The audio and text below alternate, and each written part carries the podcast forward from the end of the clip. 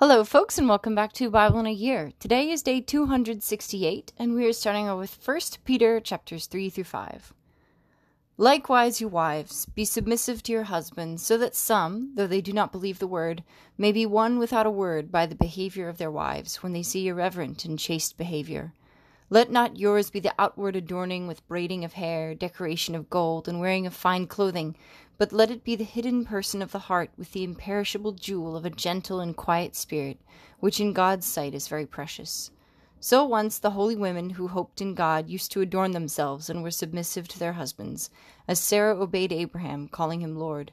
And you are now her children if you do right, and let nothing terrify you. Likewise, you husbands, live considerately with your wives, bestowing honor on the woman as the weaker sex, since you are joint heirs of the grace of life, in order that your prayers may not be hindered. Finally, all of you have unity of spirit, sympathy, love of the brethren, a tender heart, and a humble mind. Do not return evil for evil or reviling for reviling, but on the contrary bless, for to this you have been called, that you may obtain a blessing. For he that would love life and see good days, let him keep his tongue from evil and his lips from speaking guile. Let him turn away from evil and do right. Let him seek peace and pursue it. For the eyes of the Lord are upon the righteous, and his ears are open to their prayer. But the face of the Lord is against those that do evil. Now who is there to harm you if you are zealous for what is right? But even if you do suffer for righteousness' sake, you will be blessed. Have no fear of them, nor be troubled, but in your hearts reverence Christ as Lord.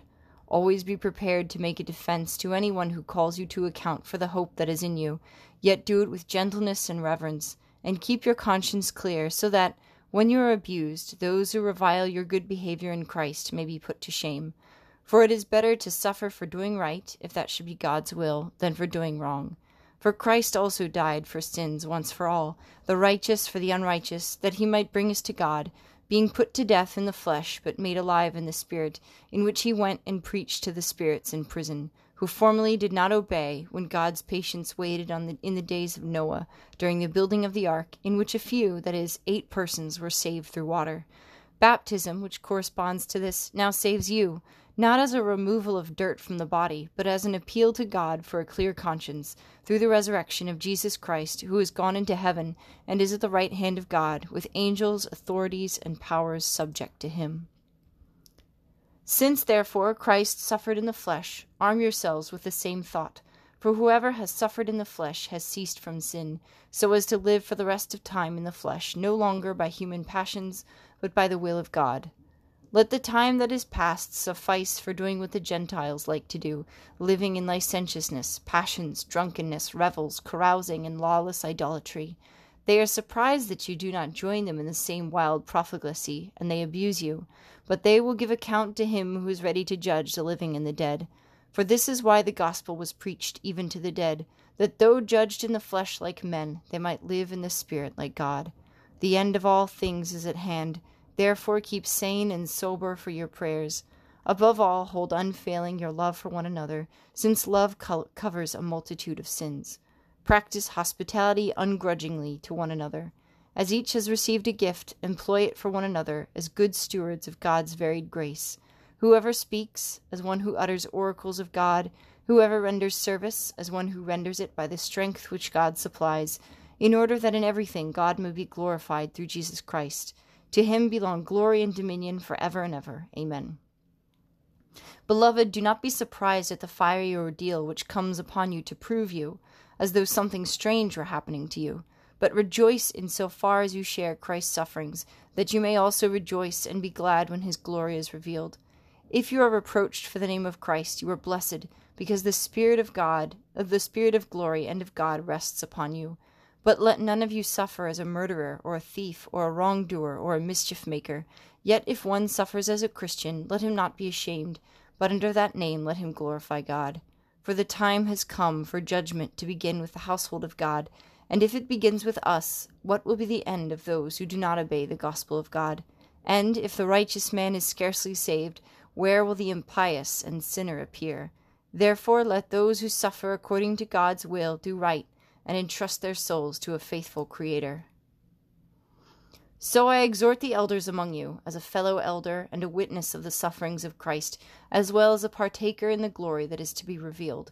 Tend the flock of God that is your charge, not by constraint, but willingly, not for shameful gain, but eagerly, not as domineering over those in your charge, but being examples to the flock. And when the chief shepherd is manifested, you will obtain the unfading crown of glory. Likewise, you that are younger, be subject to the elders. Clothe yourselves, all of you, with humility toward one another, for God opposes the proud, but gives grace to the humble. Humble yourselves, therefore, under the mighty hand of God, that in due time he may exalt you. Cast all your anxieties on him, for he cares about you. Be sober, be watchful. Your adversary, the devil, prowls around like a roaring lion, seeking someone to devour. Resist him, firm in your faith, knowing that the great that the same experience of suffering is required of your brotherhood throughout the world. And after you have suffered a little while, the God of all grace, who has called you to his eternal glory in Christ, will himself restore, establish, and strengthen you. To him be the dominion for ever and ever. Amen.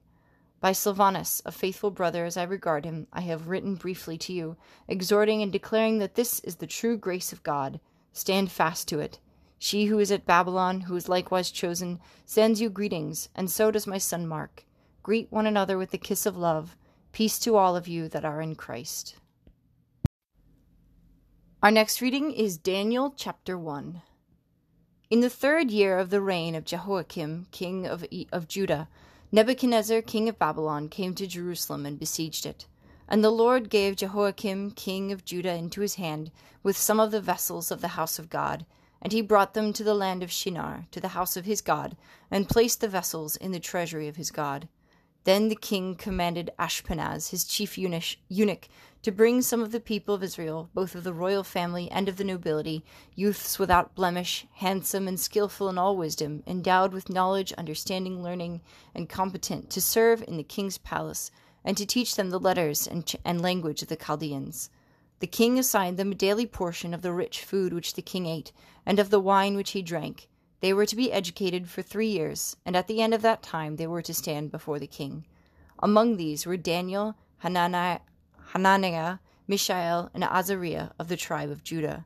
And the chief of the eunuchs gave them names.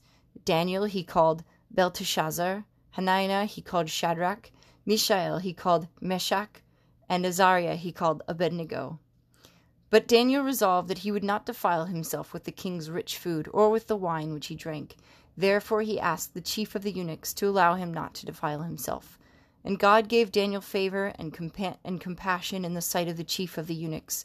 And the chief of the eunuchs said to Daniel, I fear lest my lord the king, who appointed your food and your drink, should see that you are in poorer condition than the youths are of your own age, so you, were in, you would endanger my head with the king. Then Daniel said to the steward, whom the chief of the eunuchs had appointed over Daniel, Hananiah, Mishael, and Azariah, Test your servants for ten days. Let us be given vegetables to eat and water to drink. Then let our appearance and the appearance of the youths who eat the king's rich food be observed by you, and according to what you see, deal with your servants. So he hearkened to them in this matter, and tested them for ten days. At the end of ten days it was seen that they were better in appearance and fatter in flesh than all the youths who ate the king's rich food. So the steward took away their rich food and the wine they were to drink, and gave them vegetables. As for these four youths, God gave them learning and skill in all letters and wisdom, and Daniel had understanding in all visions and dreams. At the end of the time, when the king had commanded that they should be brought in, the chief of the eunuchs brought them in before Nebuchadnezzar. And the king spoke with them, and among them all, all none was found like Daniel, Hananiah, Mishael, and Azariah. Therefore they stood before the king. And in every matter of wisdom and understanding concerning which the king inquired of them, he found them ten times better than all the magicians and enchanters that were in his kingdom. And Daniel continued until the first year of King Cyrus. Our last reading for today is Mark chapter 14, verses 1 to 21. It was now two days before the Passover and the feast of the unleavened bread, and the chief priests and the scribes were seeking how to arrest him by stealth and kill him for they said, Not during the feast, lest there be a tumult of the people. And while he was at Bethany in the house of Simon the leper, as he sat at table, a woman came with an alabaster jar of ointment of pure nard, very costly, and she broke the jar and poured it over his head. But there were some who said to themselves indignantly, Why was the ointment thus wasted? For this ointment might have been sold for more than three hundred denarii and given to the poor. And they reproached her. But Jesus said, Let her alone. Why do you trouble her? She has done a beautiful thing to me. For you always have the poor with you, and whenever you will, you can do good to them. But you will not always have me. She has done what she could. She has anointed my body beforehand for burying. And truly I say to you, wherever the gospel is preached in the whole world, what she has done will be told in memory of her. Then Judas Iscariot, who was one of the twelve, went to the chief priests in order to betray him to them. And when they heard it, they were glad, and promised to give him money, and he sought an opportunity to betray him. And on the first day of unleavened bread, when they sacrificed the Passover lamb, his disciples said to him, Where will you have us go and prepare for you to eat the Passover? And he sent two of his disciples, and said to them, Go into the city, and a man carrying a jar of water will meet you. Follow him. And wherever he enters, say to the householder, The teacher says, Where is my guest room, where I am to eat the Passover with my disciples? And he will show you a large upper room, furnished and ready. There prepare for us. And the disciples set out and went to the city and found it as he had told them, and they prepared the Passover. And when it was evening, he came with the twelve. And as they were eating at table, Jesus said, Truly I say to you, one of you will betray me, one who is eating with me.